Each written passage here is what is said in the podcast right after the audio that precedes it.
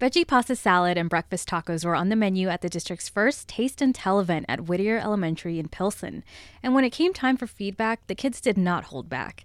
Here's eight year old Aiden Montero. I didn't like the flavor at all. It was caca. But the taco was a hit. I really liked it. It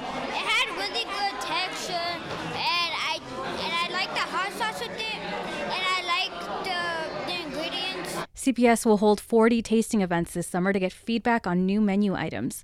Kids will sample chilaquiles, barbecue tofu, and more. Nereida Moreno, WBEZ News.